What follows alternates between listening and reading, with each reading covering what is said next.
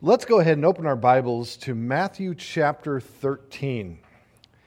As we begin this morning, our second section of our study entitled The Kingdom of God. The Kingdom of Heaven, I'm sorry. The Kingdom of Heaven. I felt that it would be remiss to leave this series without answering various questions and giving various explanations to a statement that Jesus makes several times in Matthew chapter 13. I believe Matthew uniquely recorded these statements for us to remind us of the role of the kingdom of heaven here on earth. And if you begin in Matthew chapter 13, you start in verse 24, and you see that Jesus speaking in parables, and, he, and Matthew writes, another parable he put forth to them, saying, The kingdom of heaven is like. Then you go to verse 31. Another parable he put forward, the kingdom of heaven is like. Verse 33. Another parable he spoke, the kingdom of heaven is like. Then he goes down to verse 44. Again, the kingdom of heaven is like. Verse 45. You catching the pattern here? And again, the kingdom of heaven is like. In verse 47. And the kingdom of heaven is like. Verse 52. And the kingdom of heaven is like. Over and over and over again. The reasoning for Matthew recording these parables that Jesus spoke clarifying the kingdom of heaven to those who were listening, specifically that of the disciples, is because Jesus knew that the kingdom of God would be in a form that they were not expecting it to be. Let us remember that the main reason that Jesus was not received in his first coming as their Messiah was due to the fact that he didn't appear to be mobilizing the nation of Israel. He didn't appear to be looking to, uh, uh, to assume the throne. He didn't appear to be trying to resist those who oppress the nation of Israel and to free them from that oppression. His mission seemed quite contrary to all that they believed that it was going to look like. Now, we know that the Old Testament prophecies concerning the establishment of the kingdom of God will be filled at his second coming. But yet, the ministry of Jesus at his first coming, he introduced his ministry by saying that the kingdom of God is at hand. And he did usher in, there was an inauguration of the kingdom of heaven. But if you look at the placement of these various sayings, you notice that in chapter 12, the religious leaders are already challenging his identity. In verses 38 to 42, the scribes and the Pharisees ask for a sign to indicate to them once and for all truly if he is the Messiah or not. And of course, he refused to capitulate. And he said, The only sign that you'll get is that of the sign of Jonah. At the end of chapter 13, the rejection starts to manifest itself when he's rejected at Nazareth. Jesus knew that the establishment of the kingdom of heaven was going to be something much different than the Jewish expectations that they had at that time. He wasn't going to rise to power at his first coming. He wasn't going to assume the throne and lead uh, Israel and Jerusalem into, this, into their renewed zenith of existence as they experienced under King David at his first coming. All of this will take place at his second. And this was the confusion from the prophecies of the Old Testament. One would uh, indicate a suffering servant, the other would indicate a reigning king. And so Jesus needed to establish, especially within those who follow him and the disciples, this is what the kingdom of heaven is going to look like here on earth until we wait for his second coming or while we wait for his second coming. Does that make sense? That's what we're going to be looking at. Over the next couple few weeks, we're going to be looking at these statements. But before getting into it all, Matthew, I believe, strategically places the sower of the seed as the parable to lead us into the understanding of the kingdom of God. We have taught on the parable of the sower of the seed many times here at church. I'm sure it's a very familiar parable to all of you. And of course, its meaning, but we'll go through that in just a moment. I believe that Matthew indicates here that the chief primary existence for God's people here on this earth while we wait for his return and the establishment of his uh, physical kingdom is to be witnesses for him here in this world. That's our primary purpose as individual Christians. As though, uh, though we may hold different positions, such as pastors and so forth, and have different giftings, the primary purpose of the church is to go into the world and make disciples, winning them to Jesus Christ through the gospel, and then preparing them and raising them up for them to fulfill the ministry and purposes that God has called them to. It's a twofold element, discipleship winning one to Christ and also discipling them, teaching, training them up in the way of the Lord so that they may fulfill the purposes and plans in which God has for them. Now, there's a seismic shift happening in the church in America. It didn't happen overnight, but it's certainly escalating in speed. And that is this the Bible says that the purpose of the role of a pastor, a teacher, is to equip the saints to fulfill the work of the ministry. That's my job, to equip you to go out and to fulfill the plans and purposes that God has for you. Giving you the tools you need, the, the knowledge that you need, preparing you for what God has for you. The problem that has occurred in America is this that the saints are no longer coming to church for that purpose. They are not looking to be equipped for the fulfillment of ministry. We have adopted a much more consumer mentality. How much can the Christian consume? And you hear things, what have I gotten out of it? How has it benefited me? And they aren't really looking to discover where they place within the body of Christ, fulfilling and using the gifts that God has given them to continue the furtherance of the gospel of Jesus Christ. Lifeway has been doing a series of surveys and data collection over the last several years. And we still find that one of the top reasons that people come to church is simply to feel better. Now, to me, I understand you're coming into church and you need encouragement. You need to be challenged, maybe. Or maybe your feeling better would begin with a little bit of conviction, leading to repentance. But very few indicated that they are coming to church for the purpose of being equipped to fulfill the work of the ministry that God has for them. You getting saved is one thing, and we all rejoice out of, uh, over that. But that's not the end all to it.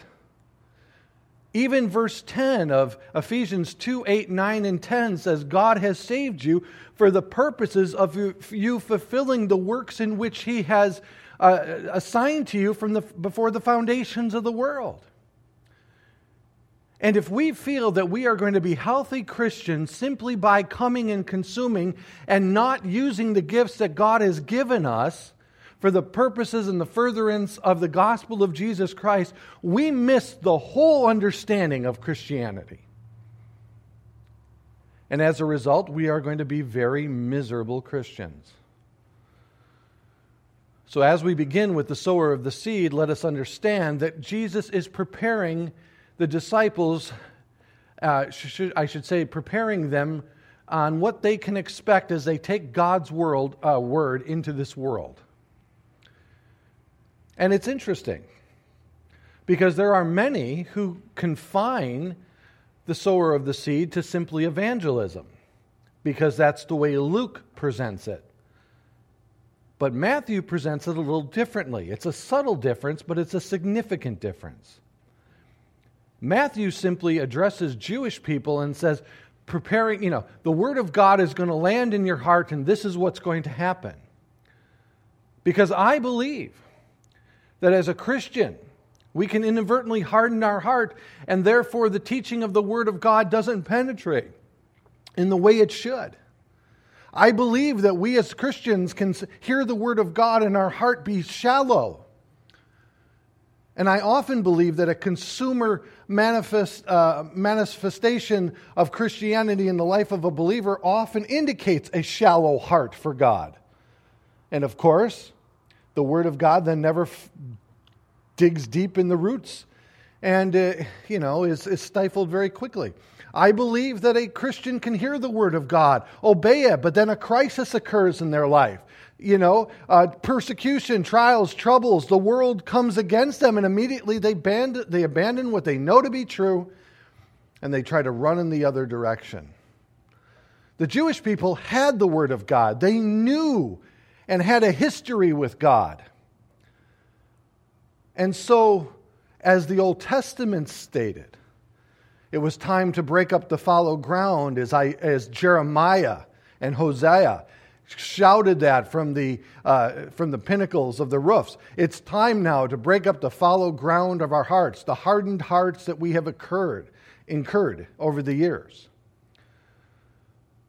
But unless our heart is right, we will not embrace the significance of the true identity of the kingdom of heaven. If we, and this is almost uh, hard to imagine, we have uh, allowed Christianity to become a self serving faith. Isn't that incredibly an oxymoron if I've ever heard one? By far. How does it benefit me? How does it benefit my family? That's about the extent of our concern. It's so much bigger than that. And if we read it with that reduced understanding, we are going to miss so much of what God has for us. So let us begin in verse 1. Let's read our text together. We're going to read the first 23 verses. In verse 1, now, on the same day, Jesus went out of the house and sat by the sea, and a great multitudes were gathered together to him, so that he got into a boat and sat. And the whole multitude stood on the shore. And then he spoke many things to them in parables, saying, Behold, a sower went out to sow. And as he sowed, some seed fell by the wayside, and the birds came and devoured them. Some fell on the stony places, where they did not have much earth. And immediately they sprung up because they had no depth of earth. But when the sun was up, they were scorched, and because they had no root, they withered away. And some fell among the thorns, and the thorns sprung up and choked them. But others fell on good ground and yielded a crop, some a hundredfold some 60, and some 30. And he who has an ear to hear, let him hear. The disciples came and said to him, Why, why do you speak to them in parables? And he answered and said to them, Because it has been given to you to know the mysteries of the kingdom of heaven. But to them it has not been given.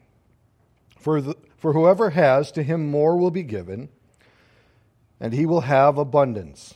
But whoever does not have, even what he has will be taken away from him. Therefore I speak to them in parables, because seeing they do not hear, uh, see, excuse me, and hearing they do not hear, nor do they understand. And in them the prophecy of Isaiah is fulfilled, which says, Hearing you will hear and shall not understand, and seeing you will see and not perceive. For the heart of the people have grown dull. Their ears are hardened of hearing, and their eyes have closed. Lest they should see with their eyes and hear with their ears, lest they should understand with their hearts and turn, so that I should heal them. But blessed are your eyes, for they see, and your ears, for they hear. For assuredly I say to you that many prophets and righteous men desire to see what you see, and did not see it, and hear what you hear, and did not hear it. Therefore, hear the parable of the sower. When anyone hears the word of the kingdom and does not understand it, the wicked one comes and snatches away what has, was sown in his heart. This is uh, he who receives seed on the wayside. But he who receives seed on the stony place, this is he who hears the word and immediately receives it with joy. Yet he has no root in himself, but endures only for a while. For when tribulation or persecution arise, because of the word, immediately he stumbles. Now, he who received among the thorns is he who hears the word. And the, and the cares of this world and the deceitfulness of riches choke the word, and the becomes unfruitful. But he who receives seed on good ground is he who hears the word and understands it. For indeed, it bears fruit and produces some a hundredfold, some sixty, and some thirty. Father, we just ask now you speak to our hearts as individuals and a church on the importance of these words. We thank you so much for your word, and we ask now that you would open it up to us. In Jesus' name, amen. We have a sower, we have a seed we have different soils in which that seed lands upon. We have this mystery of Jesus now speaking in parables. And we have the explanation given to the disciples of the meaning of the parable. As Jesus began to understand and see the rejection of the nation of Israel, specifically that of the religious leaders, he began now to teach and to speak in parables, for the Jewish people were being held accountable for knowing the time in which their Messiah would come. And this is one of the means by which Jesus is now holding them accountable for knowing the time. Matthew makes that abundantly clear that they should have known the time of his coming, and yet they missed it. Even though all the signs were there and the prophecies were being fulfilled, that's Matthew's emphasis throughout the entire book, showing the fulfillment of prophecy that Jesus had fulfilled to demonstrate that he truly was the Messiah in whom they were anticipating. But he really wanted now to focus in on the uh, development of his immediate disciples. Though the crowds were uh, able to hear, they did not understand, and the revelation of the understanding appeared to be given to the disciples of the various parables in which he spoke. And this leads us to an understanding that we'll look at in just the moment. That you and I, as believers in Jesus Christ, can see in a world that is completely blinded. The world around us, individuals around us who do not know Jesus Christ, we know that the enemy of this world has blinded them to that reality. If you look with me, you'll discover that this is what Paul was speaking of when he wrote to the, those in Corinth. In 2 Corinthians chapter 3 verses I'm sorry, chapter 4 verses 3 through 6. Let's try again. I might need you, Nathan. Once again, technology working against me instead of for me. Let's go ahead and slide. You got thanks. Notice what Paul says when he writes to the Corinthians.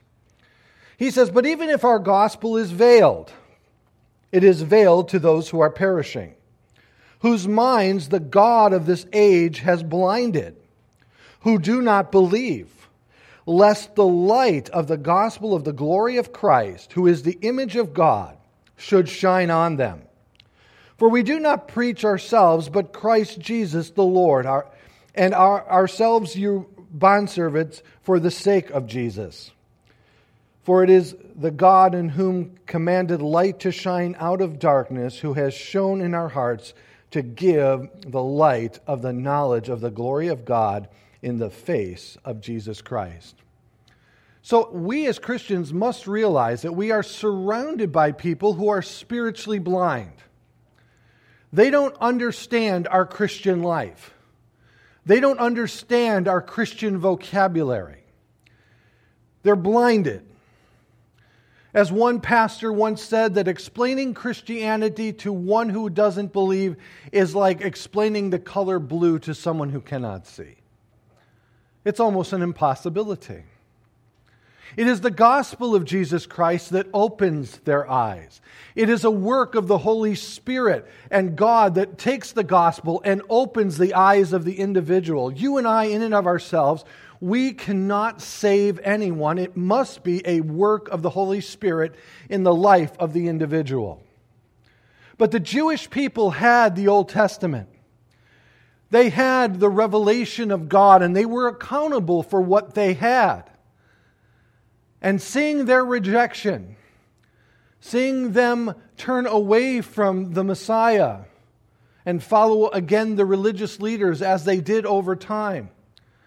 As we saw the crowds gather for the miracles and the feedings and so forth, but they then dispersed at the teaching of Jesus Christ.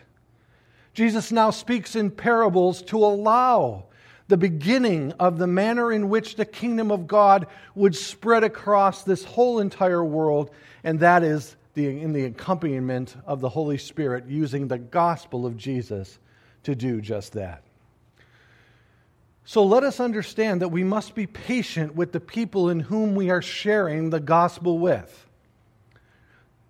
And even if they academically accept it, it still must be a work of the Spirit to change their heart.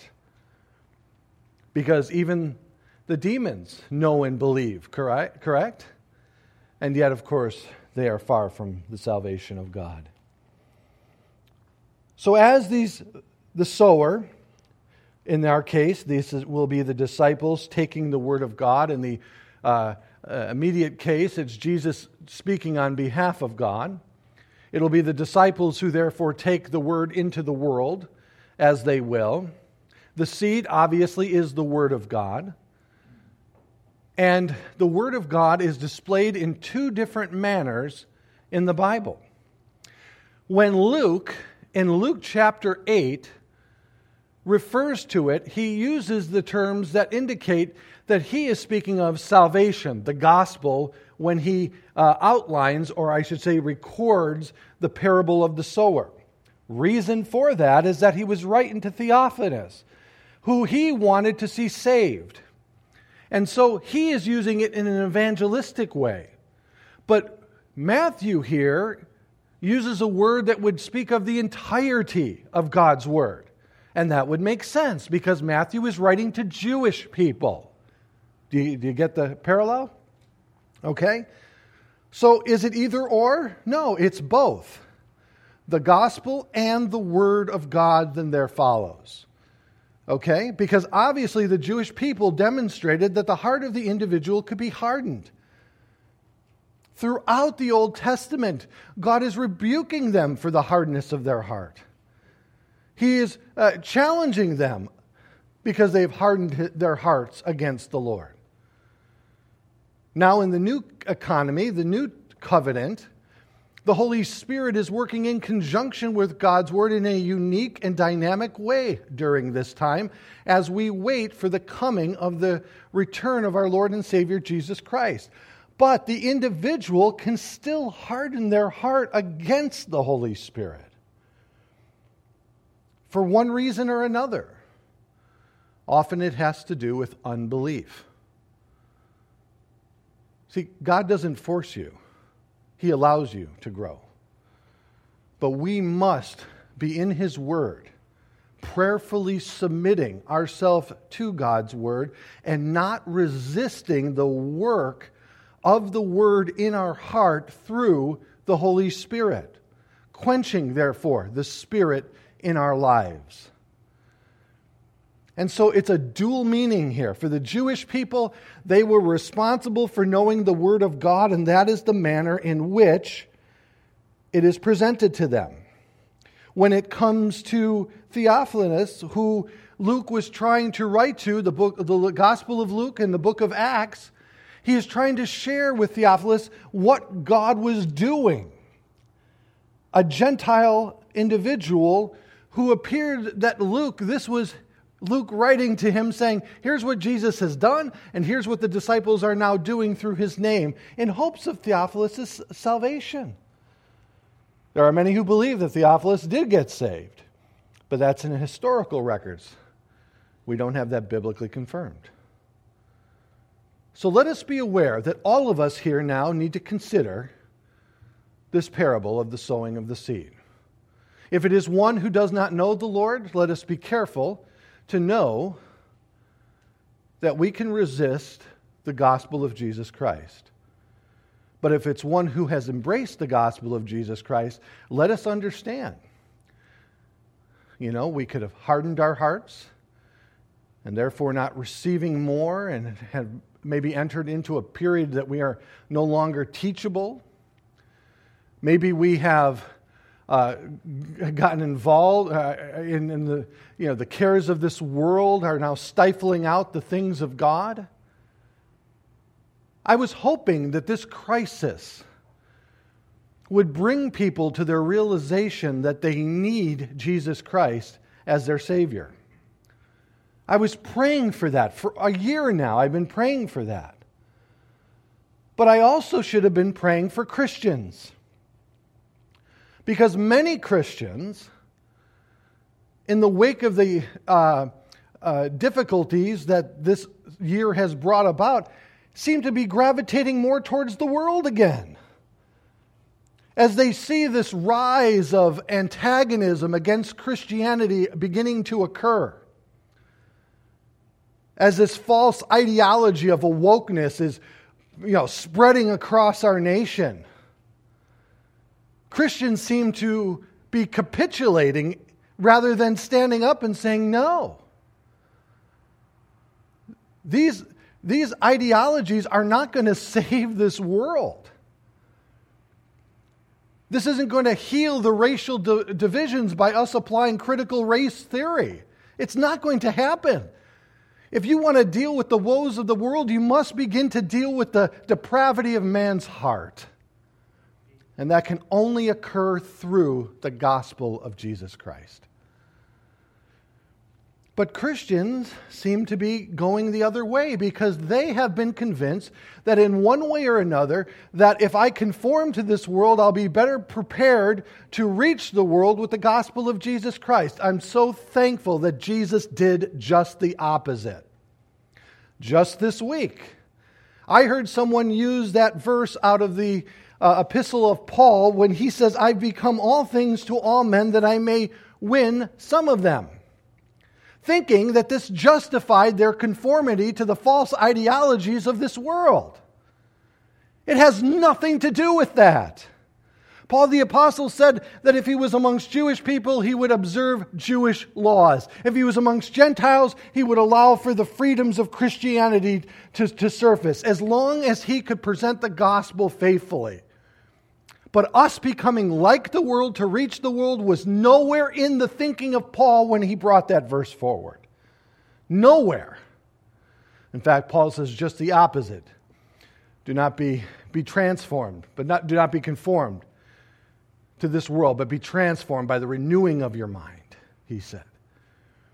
We need to be very careful as we move forward this morning.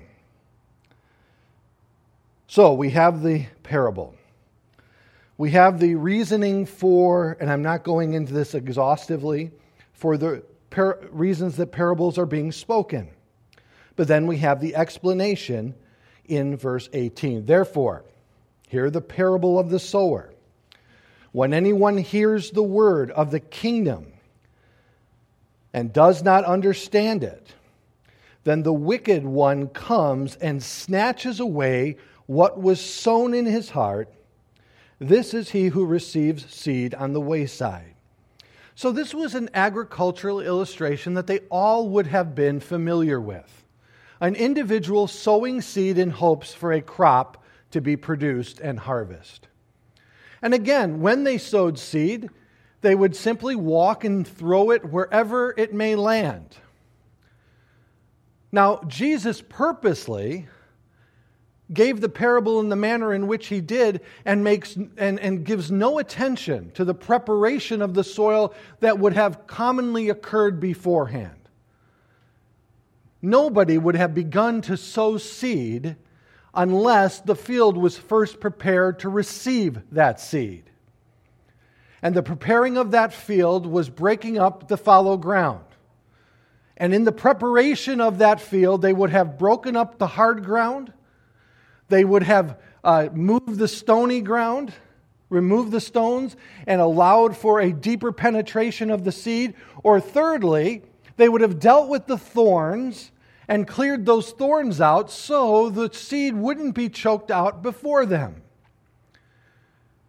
But Jesus doesn't specify all of that here because the nation of Israel was already accountable to that by the call of Jeremiah.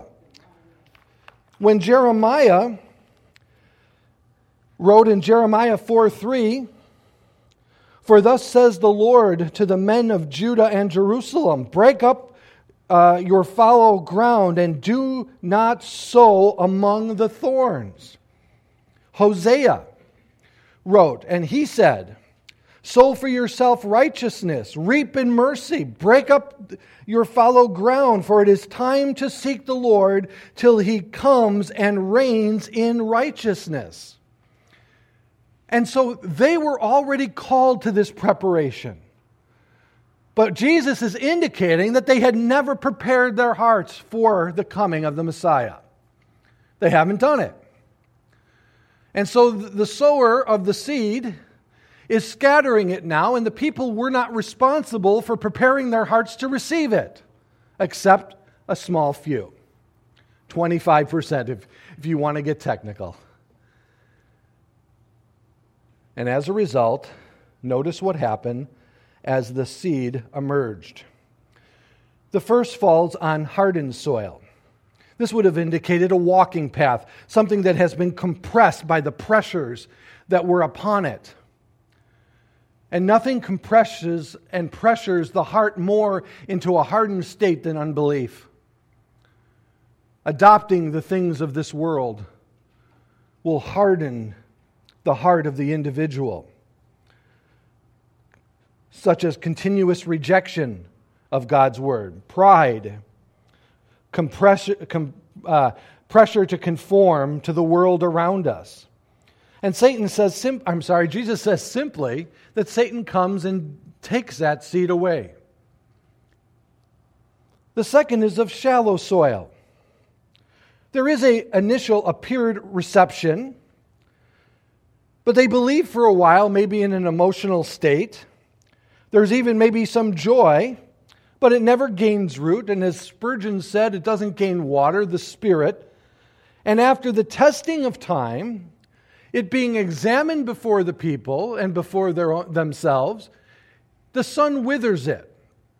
Now, when Jewish people use the term of sunshine, obviously in an agricultural context, but think about the way it is used throughout the Old Testament. It also refers to time. It refers to, of course, sun up, sundown was the way that they calculated time. It's the way that they calculated days, weeks, months, and years. So, over a period of time, things grow cold in the person's heart. The sun withers it, and it doesn't take root, and it doesn't produce fruit. Thirdly, there's a thorny soil. Again, there appears to be an initial reception. They hear it, they listen to it, but are again not prepared properly. And as the trials, troubles, and tribulations of this world begin to pound against them, it chokes it out. The cares of this world, such as anxiety, worry, and so forth, begin to choke it out. They also appear to look to the things of this world for their satisfaction, the materialism, the wealth that is mentioned there. and looking for the pleasures of this life rather than living for the things of God. Now, this amply describes those that would hear the gospel and, re- and reject it, but it also can be paralleled with believers. Believers whose hearts have been hardened, believers who have succumbed to the thorns of this world, the cares of this world, believers that refuse to dig down deep and to allow the Word of God to root within them, to show themselves strong in the time of temptation, trials, troubles, and tribulations.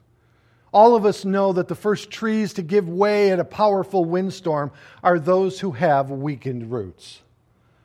And so it is with the life of the believer.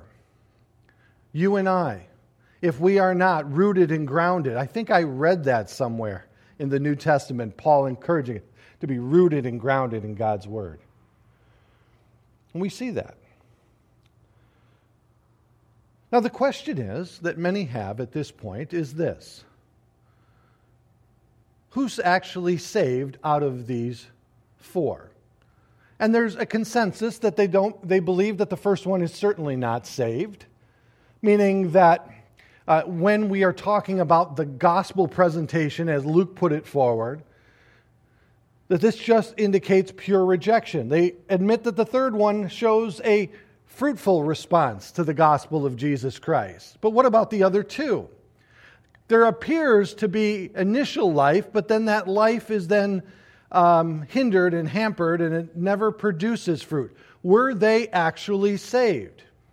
And they go back and forth on this. And this often is determined by your predetermined position on soteriology, if you hold to a Calvinistic point of view or if you hold to an Arminian uh, point of view. But Jesus answers the question for us. History answers the question for us. A plant that does not produce fruit was no good to the farmer to the one who sows the seed.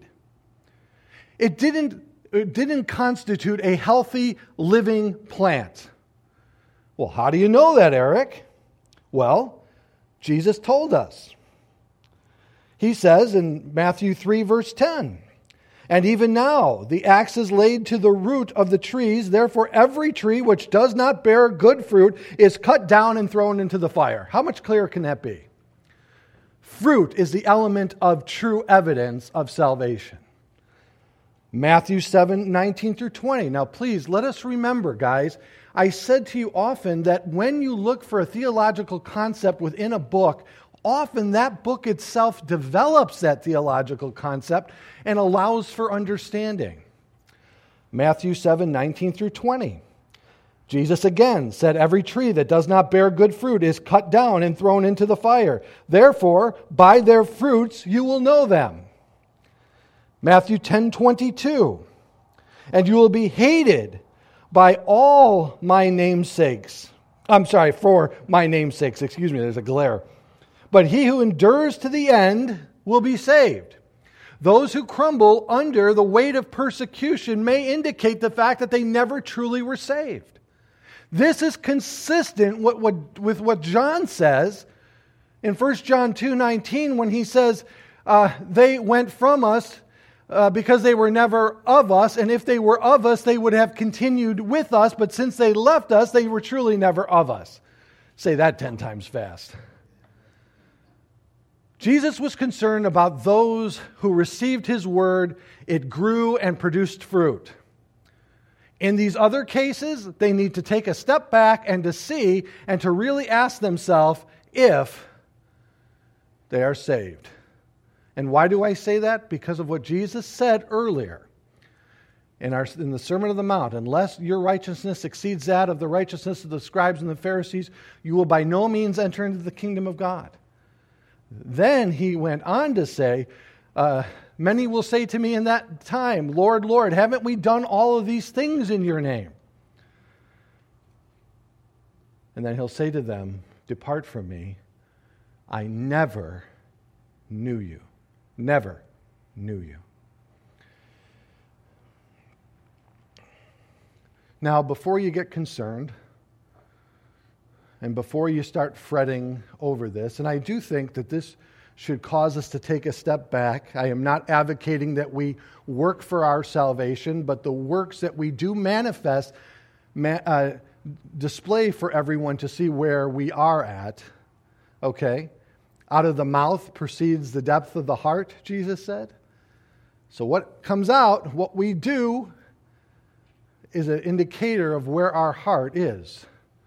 We can go into that and more. But I want you to know this that if you encounter someone who doesn't know the Lord and their heart is hard, if you encounter someone who receives initially and then fades away due to uh, persecution, trials, troubles, and tribulations, the things of this world, or if you meet someone and the cares of this world choke them out, I want you not to give up on them and to think that they are a lost cause because God is in the business of changing the condition of our hearts. The Word of God was given to the Jewish people to break up the fallow ground of their hearts, to allow the Word of God to penetrate and to bring forth fruit. Today, we have one working alongside of us that is doing just that. He is actively involved in the salvation and the growth of individuals who follow Jesus Christ. He is unstoppable. Nothing can hinder his progress and his work. Nothing, even the hardest heart, cannot resist the power of the Holy Spirit working in this world.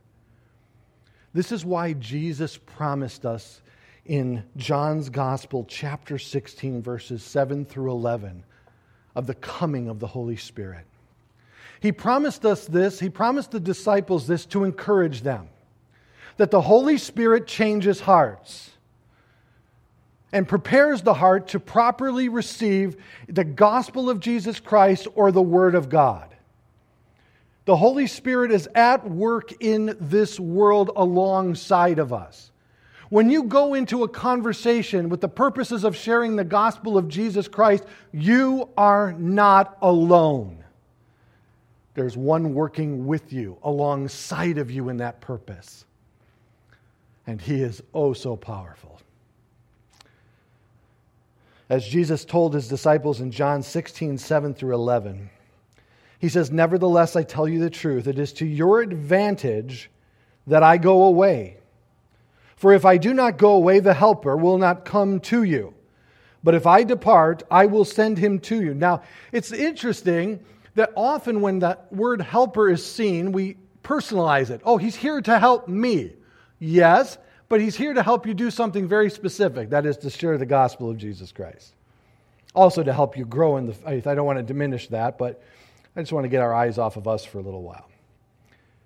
But notice, he says, I will send him to you. And when he comes, he will convict the world of sin and of righteousness and of judgment of sin because they do not believe, of righteousness because I go to my Father and you see me no more, of judgment because the ruler of this world has been judged. And this brings up a very important point and why we are studying the kingdom of heaven is like statements in the New Testament. The kingdom of God, the kingdom of heaven will not be advanced simply through political means. Do we all know and believe that now? And I also want to remind you of this.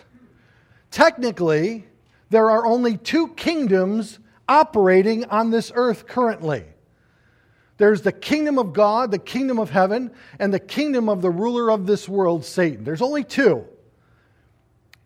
And as Satan is moving forward, bringing the world to destruction and to suffer the judgment and the wrath of God to come, the Holy Spirit is moving across this world. And each and every person equipped with the gospel of Jesus Christ becomes an ambassador for God. To take the gospel into your world, to share, to be a light amongst the darkness, to be salt in a fallen world. You and I, equipped with the Word of God, the Spirit of God, there is nothing that can come against us to hinder the purposes of God. Do we believe that? Do we believe that we are not fighting for victory, but we're fighting from victory as believers in Jesus Christ? And each and every time I get before the world or I have an opportunity to share Jesus Christ, I know that the greatest ally that I could ever have is God Himself in the person of the Holy Spirit, working in conjunction with what He has called me to do. We need to be on a rescue mission. We need to seek and to save those who are lost. We need to find humble boldness in a world that is trying to intimidate and cancel us every step of the way. We are not going to win the world by appeasing these ideologies. Let us understand that. Because one of the things that Munich uh, showed us all through the negotiations of John Kennedy before World War II is that appeasement only makes the aggressor more aggressive. And if we think that we are going to appease our culture and that they're going to ease up on us, we're crazy.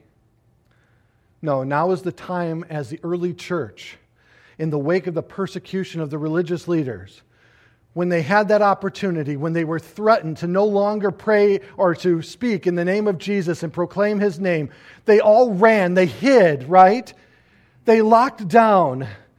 They stopped because they were afraid to lose their jobs and to lose their friends on social media and to be, uh, you know, uh, belittled and uh, disparaged on Twitter, right? That's what they did, right?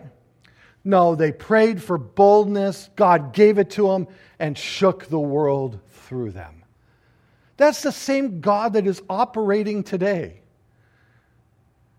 Guys, we can't retreat because each one of us has a loved one that doesn't know Jesus Christ. And God wants to use each and every one of you in the world in which you occupy.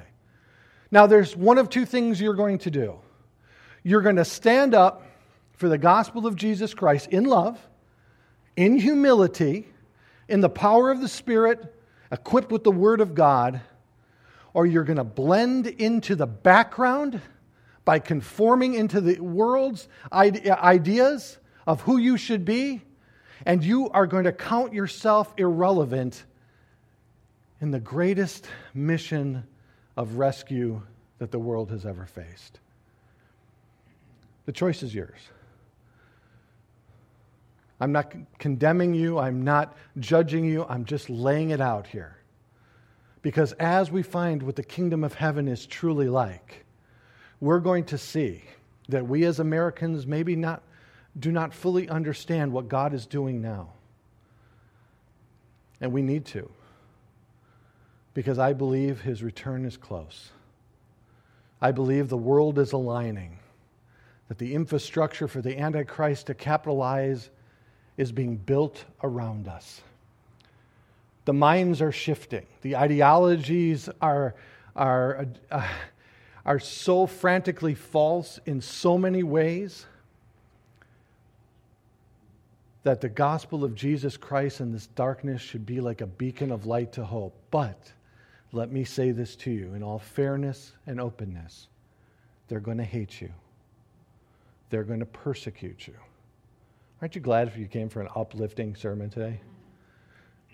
And they're going to treat you just as they treated Jesus, who loved them perfectly and displayed God for them perfectly because they loved the darkness more than the light.